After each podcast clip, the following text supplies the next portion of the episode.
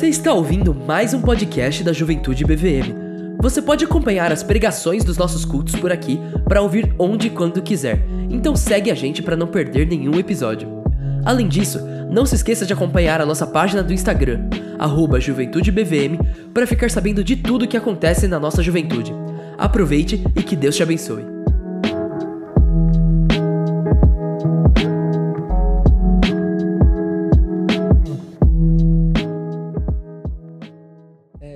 De Deus é, é muito lindo e vale a pena a gente estar tá aqui celebrando esse amor e sendo alcançado semanalmente por esse amor, especialmente naqueles momentos que a gente insiste em, em se afastar, em ser essa ovelha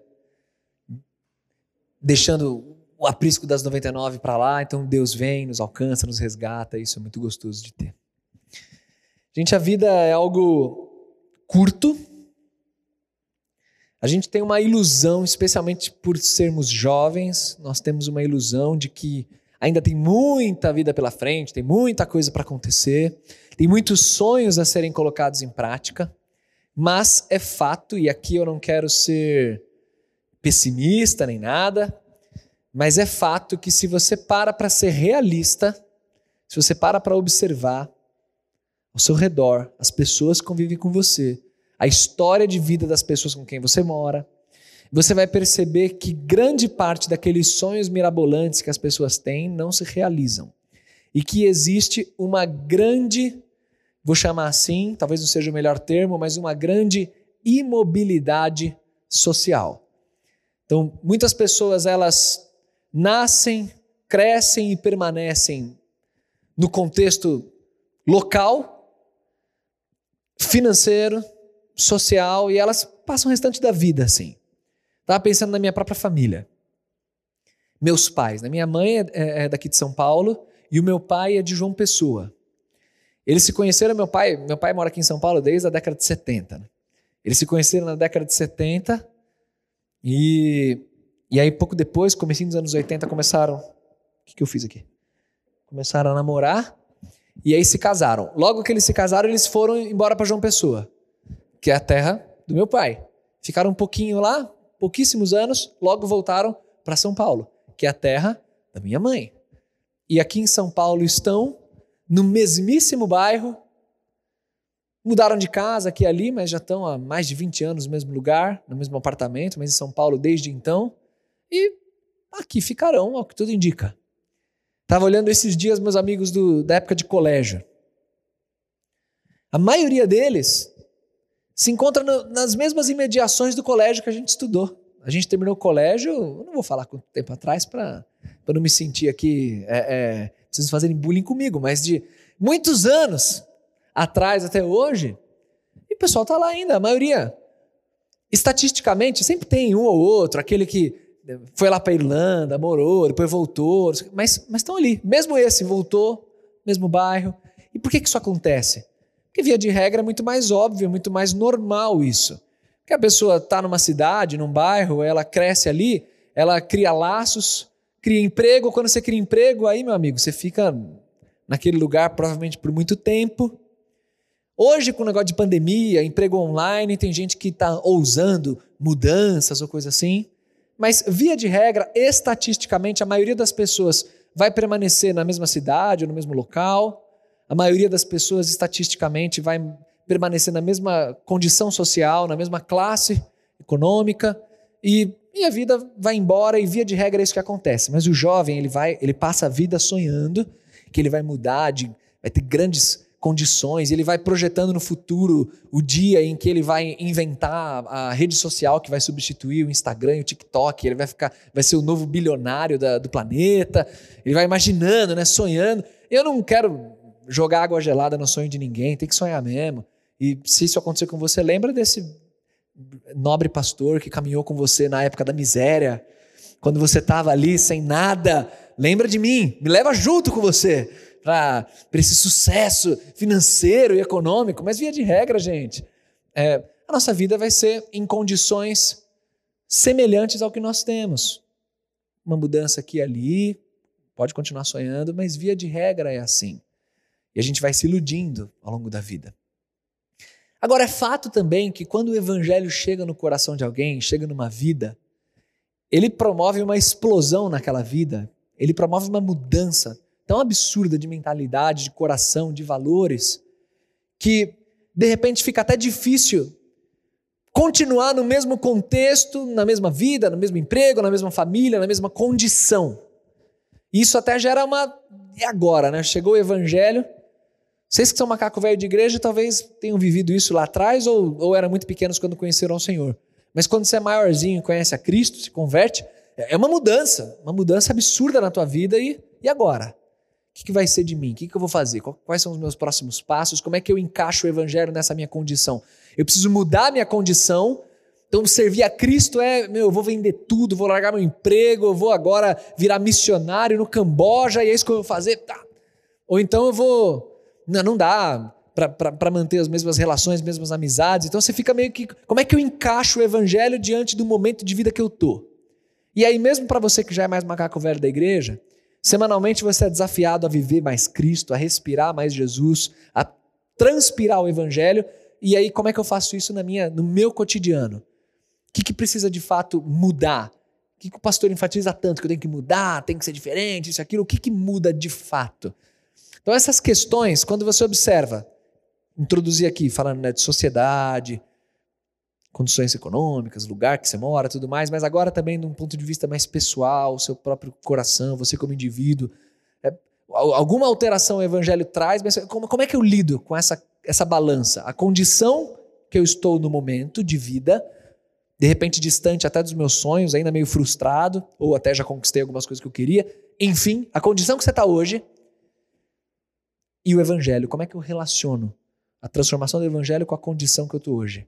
E eu acho muito bonito como o apóstolo Paulo antecipou crises como essa e dedicou um capítulo inteiro de uma carta dele para administrar, para lidar exatamente com esta questão. Eu quero ler um trechinho desse capítulo. A gente não vai ver o capítulo todo, mas é um trechinho de 1 Coríntios 7. Enquanto você abre o contexto geral de 1 Coríntios 7, contexto geral do capítulo, Paulo fala sobre casamento. O assunto de Paulo era casamento. Porque ele estava lidando com pessoas, olha a situação que ele estava administrando. Pessoas que conheceram a Cristo, mas o cônjuge não. E aí, meu amigo, o que, que eu faço? Minha esposa não quer saber de Jesus e eu agora sou crente. Ah, eu acho que eu vou separar, vou agora servir ao Senhor e vou deixar minha mulher. E aí Paulo vai escrever que não, não faça isso. Por outro lado, tem pessoas que eram solteiras e conheceram a Cristo e doido para casar. E aí Paulo também lida com isso. Ele, o assunto, o grande assunto do capítulo é a questão do casamento, a questão de relacionamento. Ele começa e termina 1 Coríntios 7 falando sobre isso. Ele fala do casado, do solteiro, do viúvo, mas coloca apontando todo mundo para Cristo. E no miolo desse capítulo, que é a passagem que a gente vai olhar, lidando com essa temática de eu estou numa condição, mas eu queria outra, e o evangelho chegou, e agora que eu faço? Paulo dedica alguns versículos, é um trechinho de 1 Coríntios 7, para lidar com esse princípio maior. E nessa passagem ele não fala diretamente de casamento, mas ele usa outras circunstâncias como ilustração do princípio maior que ele está lidando, no caso sobre casamento. E aí a passagem que eu me refiro é a que vai do verso 17 até o 24. E olha só o que, que diz o texto. E assim, cada um ande como Deus lhe repartiu, cada um como o Senhor o chamou. É o que ordeno em todas as igrejas. É alguém chamado estando circuncidado? Fique circuncidado. É alguém chamado estando incircuncidado? Não se circuncide.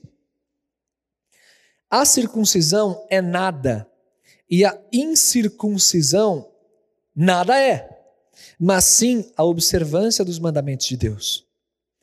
Cada um fique na vocação em que foi chamado. Você foi chamado sendo escravo? Não se preocupe com isso. Mas se ainda pode ser livre, aproveita a ocasião. Porque o que é chamado pelo Senhor sendo escravo é liberto do Senhor. E da mesma maneira, também o que é chamado sendo livre é servo de Cristo. Vocês foram comprados por preço. Não se tornem escravos de homens. Irmãos, cada um fique diante de Deus no estado em que foi chamado. Então, esse miolo do capítulo, Paulo usa uma ilustração do contexto religioso, que é a questão da circuncisão, e uma ilustração do contexto social, que é a escravidão e a liberdade. Lembra que a gente está falando de Império Romano, há dois milênios. Ele usa essas duas ocasiões da vida para reforçar o ponto que ele está defendendo, que é exatamente cada um permaneça na condição em que foi chamado. Então, o ponto da passagem, o ponto que eu vou martelar hoje à noite é exatamente esse, que você vê nessa passagem curta que a gente leu, em três versos diferentes, esse ponto está sendo martelado. Se você está com a Bíblia aberta aí, você vai ver, ó, no 17 ele fala isso, cada um ande como Deus lhe repartiu, como o Senhor o chamou. No 20, cada um fique na vocação em que foi chamado. E no 24, fechando a passagem, irmãos, cada um fique diante de Deus no estado em que foi chamado na condição em que você foi chamado. Fique nessa condição. Três versos. Esse é o grande ponto da mensagem hoje. Fique na condição em que você foi chamado. Só que agora a gente precisa explicar o que é isso. Isso aqui não é. Para explicar o que isso é, é importante a gente falar o que isso não é. E isso definitivamente não é uma espécie de fatalismo social. Não é uma coisa do tipo, então, se você é solteiro, você tem que ficar solteiro até morrer. Se você é casado, é, é assim que você vai ficar, e, e, bom, isso realmente é, de fato, pelo mandamento bíblico, mas, mas não por conta desse versículo aqui. Se você, é, se você trabalha assim, assado, é, nesse emprego é assim que você vai ficar, no caso aqui ele está falando sobre escravidão, então se você é escravo é assim e pronto, ou se você é livre é assim e pronto, se você é circuncidado é assim que fica. A, a, ideia dele não é, não é defender um fatalismo no sentido de que nenhum tipo de mudança de condição terrena você pode perseguir. A ideia não é essa. Não é proibir eventuais mudanças de condições terrenas. Mas a ideia é enfatizar que, em comparação ao chamado que você recebeu, a sua condição terrena é irrelevante. Então é uma questão de ênfase. O ponto que Paulo está martelando é: não se preocupe exageradamente com a condição que você tem hoje. Porque isso é nada comparado à grandeza do chamado que você recebeu em Cristo, comparado à vocação que você tem. Cristo é o que há de maior, o que há de mais lindo, e isso que deve ser observado na tua vida. Então, quanto à sua condição, não se preocupe. A galera estava querendo separar. Falei que o capítulo fala de casamento. Estavam querendo separar. Não, me converti, minha mulher não, vou me separar. Paulo fala: não, permaneça. Os outros que eram solteiros lidando com crise, todo mundo lidando com crise. E veja você que Paulo primeiro usa para reforçar essa ideia um exemplo religioso, espiritual. A igreja naquele século era composta de judeus e gentios. Gentios são aqueles que não são judeus. E aquilo que marca o judeu é a questão física da circuncisão. É uma grande marca do, de um judeu. E aí o que Paulo ensina? Você é circuncidado? Não se preocupe em reverter a circuncisão. É, aqui eu não posso evitar pensar que como é que os caras faziam naquela época, dois milênios, para reverter circuncisão. Eu não faço ideia. Mas tem, inclusive tem, tem, tem relato de texto judaico de, mostrando, ensinando como fazer, porque tinha judeu que de repente se mudava para uma localidade do mundo gentílico e, e aí ele queria abandonar as raízes, se afastava e, e, e queria reverter circuncisão. Não faço ideia como os caras faziam isso, mas enfim. Ele fala: não reverta a circuncisão. E você que é incircunciso, quer dizer, você é gentil, você não é judeu, você também não precisa se preocupar em se tornar como um judeu, em fazer circuncisão. Esquece isso. Essa condição atual, ela é irrelevante diante do tamanho da tua vocação. Tanto que ele vai falar aqui no verso 19 que o que é realmente importante é a observância dos mandamentos de Deus. É isso que importa. Então não se importe exageradamente com a aparência religiosa, com aquilo que é externo, Mas se você quer focar numa coisa, então foca em obedecer os mandamentos. E isso é exatamente a expressão da vocação que você recebeu. Você não foi salvo? Cristo não te chamou? Cristo não transformou tua vida? Então concentra os teus esforços não em mudar a tua aparência, a tua condição terrena, não, não, não dê o melhor do teu vigor a isso. Antes, você quer focar em algo? Então foca em viver em plena obediência aos mandamentos de Cristo, aos ensinos. Então presta atenção naquilo que diz respeito à tua vocação e produza frutos dignos dessa vocação. E aqui eu estou parafraseando João Batista quando fala, né? Produzam frutos dignos de arrependimento. Mostrem que vocês são de fato uma árvore salva e, e produzem frutos de salvação. Então é, a ênfase é essa: contexto religioso, contexto social. No contexto religioso ele fala, foca nisso. E agora no contexto social ele também vai dizer. E aqui a gente precisa entender um pouquinho do Império Romano. Império Romano maior parcela da população era composta de escravos.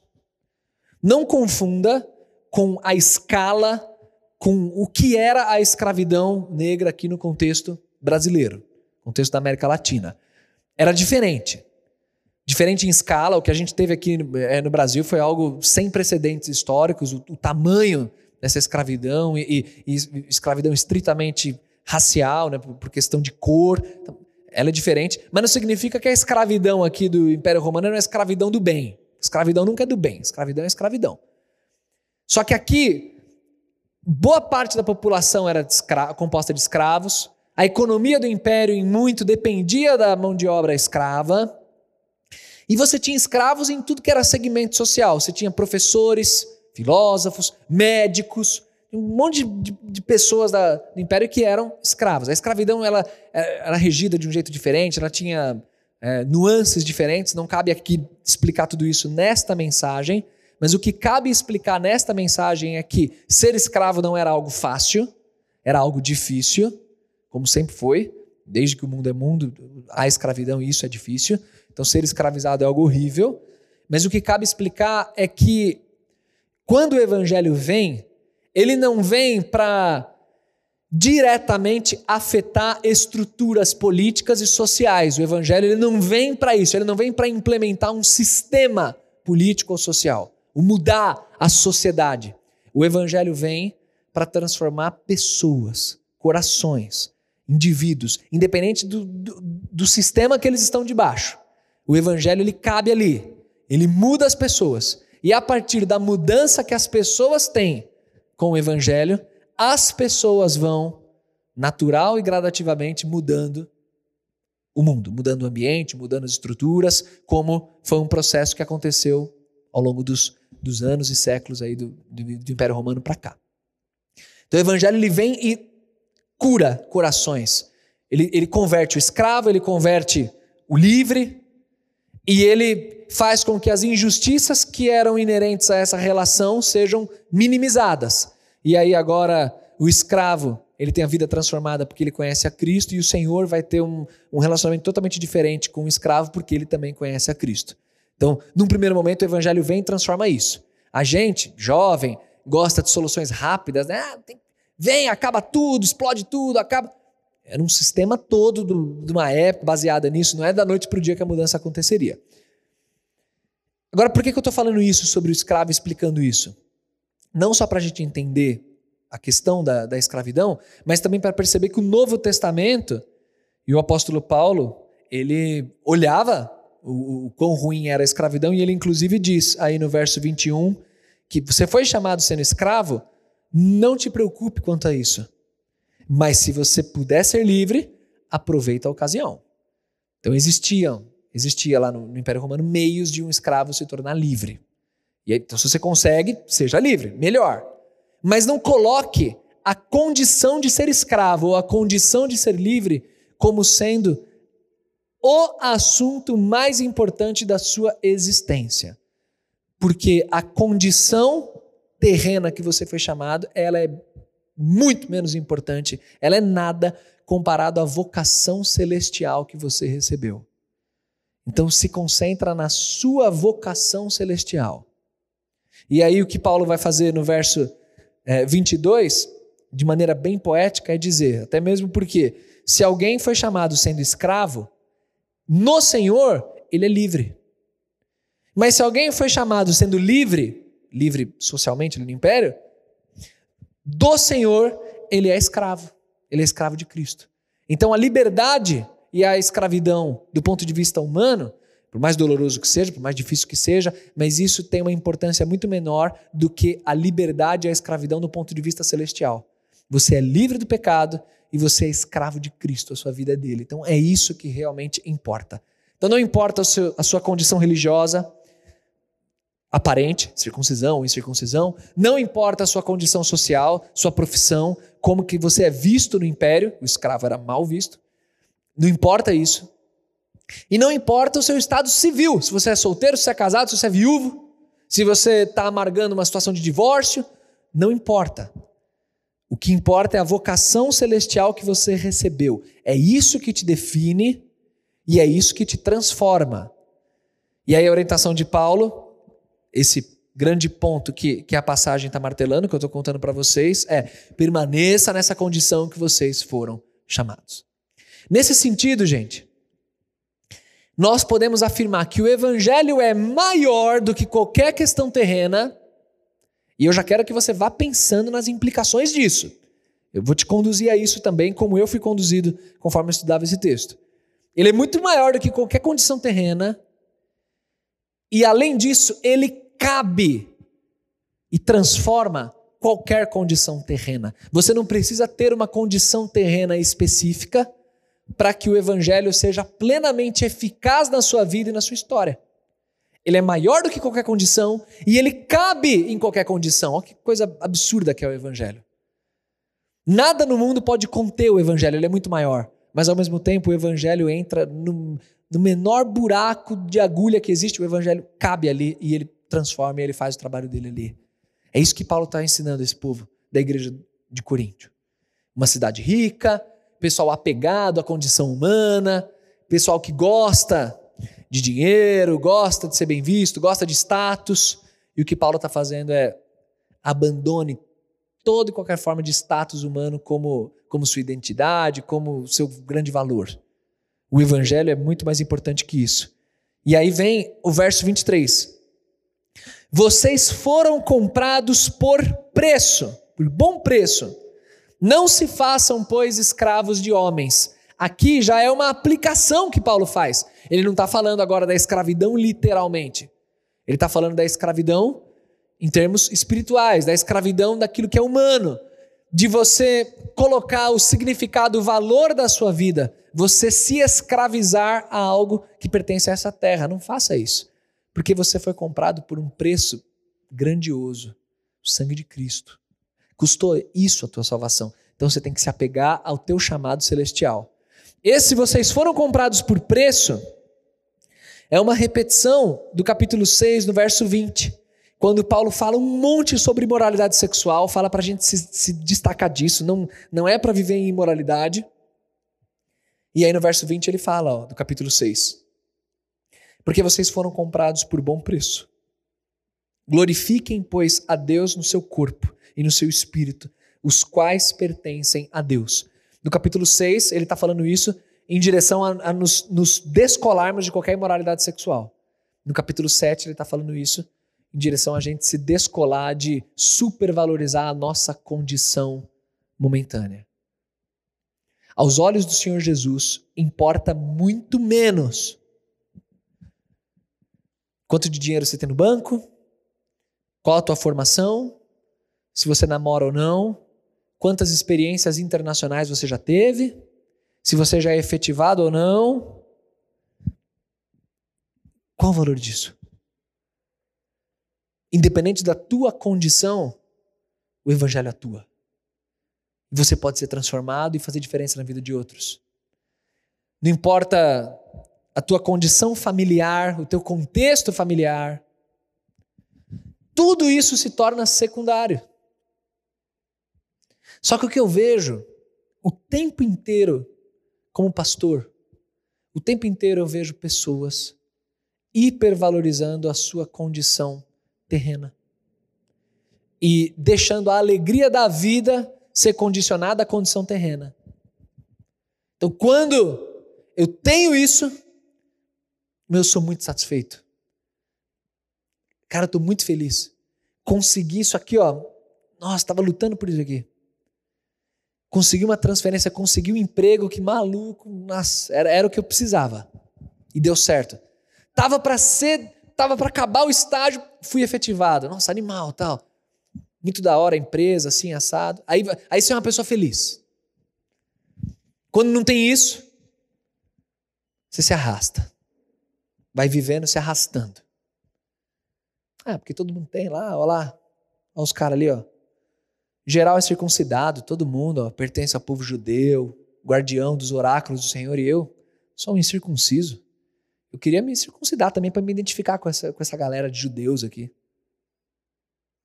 É o mesmo ser humano, do século I hoje. Ah, cara, eu olho a postagem da galera. A galera consegue ter o corpo assim assado, ter uma alimentação assim assada. Eu não consigo, cara. tento, sei lá quanto tempo, continuo com, esse corpo que, que eu tenho, não gosto, não, não consigo mudar. E a pessoa se arrasta. Por quê? Porque a, a, a forma física do meu corpo, quer dizer, paralela, eu aplicando aqui dois milênios depois com uma forma física, né, circuncidado ou incircunciso, forma física do meu corpo é o que define assim o meu contentamento nos meus dias.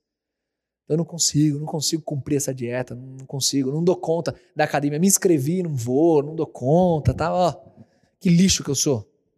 Eu não, não consigo ir para frente, estou há tempos tentando e não sai do lugar. E aí você vai aplicando isso vai sendo conduzido pelo Espírito Santo naquilo que, que é exatamente o seu número de, de roupa aqui dessa aplicação. Ah, porque eu namoro. Vou, vou vendo a galera, sabe? A galera se desenvolvendo. O pastor colocou essa semana um negócio lá de classe de noivo no grupo. E eu, sei lá quando é que eu vou ter namorado, quanto mais noivo. Ah, mas ah, beleza, vamos, vamos lá de novo para a igreja, vai. Então você vai aplicando isso, mas, mas atrelando a tua felicidade, a tua satisfação, o teu contentamento à condição terrena momentânea. E, gente, a vida, ela é tão curta, ela é tão imprevisível, que hoje você está aqui nesse culto, amanhã você está morto, amanhã alguém que você ama está morto, amanhã você descobre uma doença, amanhã você. São coisas fazem parte da natureza humana, da condição humana. E aí o que, que acontece com a satisfação e com o contentamento? O que Paulo está querendo ensinar nessa passagem é: a circuncisão não é nada, a incircuncisão não é nada, ser escravo não é nada, ser senhor não é nada. O que é mesmo é a vocação celestial que você recebeu em Cristo. Alegre-se nisso. Portanto, não se tornem escravos de nada que é humano.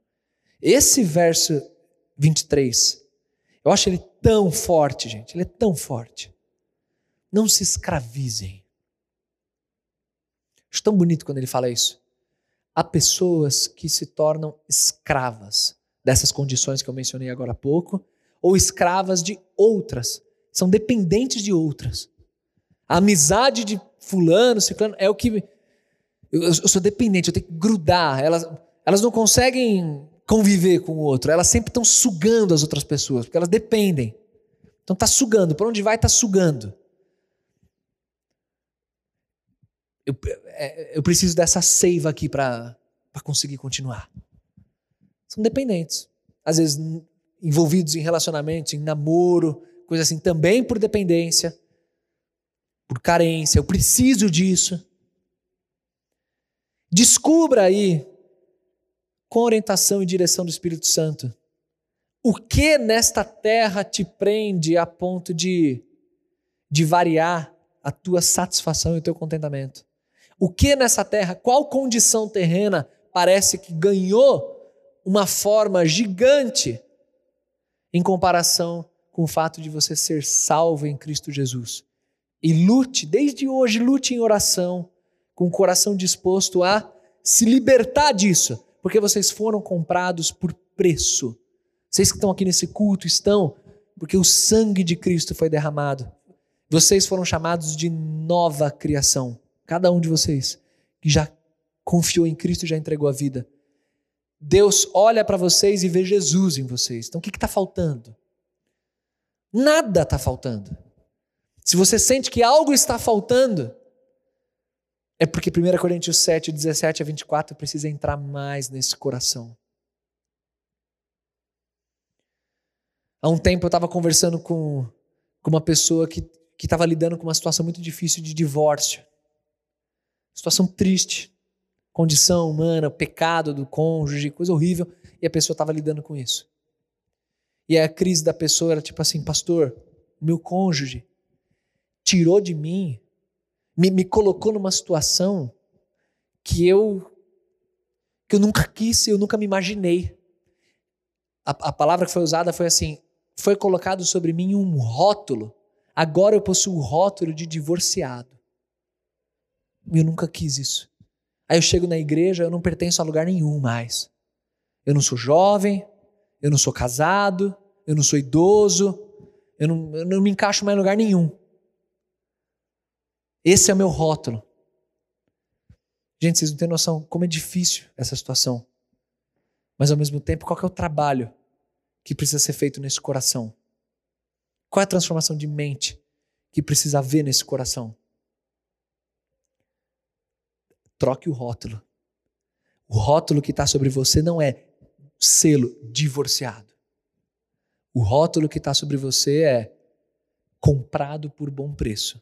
Então, se você entra na igreja de Cristo, se você entra numa reunião de jovens, não interessa, você não é jovem, mas você é de Cristo. É uma igreja? A igreja se reúne em nome de Cristo? Então, esse é o ponto de identificação, é Cristo. Então, você não é deslocado, porque você tem Cristo. Você entra numa outra reunião de, de idoso, você não é idoso? Ah, eu sou deslocado aqui, eu não sou idoso. Os vovozinhos estão buscando Jesus? É Jesus que eles querem? É Jesus que você quer? Esse é seu rótulo, é a sua vocação celestial que importa muito mais do que a tua condição. Agora, é fácil isso na prática? Óbvio que não, né, gente? Coração humano. Você sangra, você chora, você se angustia pelas frustrações, pelo, pela ausência de perspectiva, porque você olha o teu futuro e fala, ah, e agora, o que vai ser, e não sei o quê. Mas você crê que o evangelho é acessado pela fé. Você crê. E se Cristo está falando que você não precisa ser escravo de nenhuma condição, escravo de ninguém, porque você foi comprado já por Ele, creia nisso. E dedique a tua vida a isso. Seja de fato um escravo de Cristo, como o texto diz. E um escravo de Cristo, ele faz a vida inteira orbitar em torno de Cristo. Não os horários livres, não os momentos que cabem, os momentos mais confortáveis, não aquilo que eu gosto. Um escravo de Cristo, ele tem a vida 100% dedicado a Jesus. Então, nessa balança em que de um lado está a condição terrena, cada um de nós tem uma condição terrena. Vem de uma família X, tem uma condição socioeconômica Y, está namorando ou não, está casado ou não, é, tem X anos de idade. Cada um de nós tem um, um todo, toda uma database lá de, de dados humanos. Mas o que o texto fala, isso é um lado da balança. O que o texto fala é que o outro prato da balança, o lado de cá, a vocação celestial é o que importa muito mais. E é nessa vocação que a gente tem que se apegar.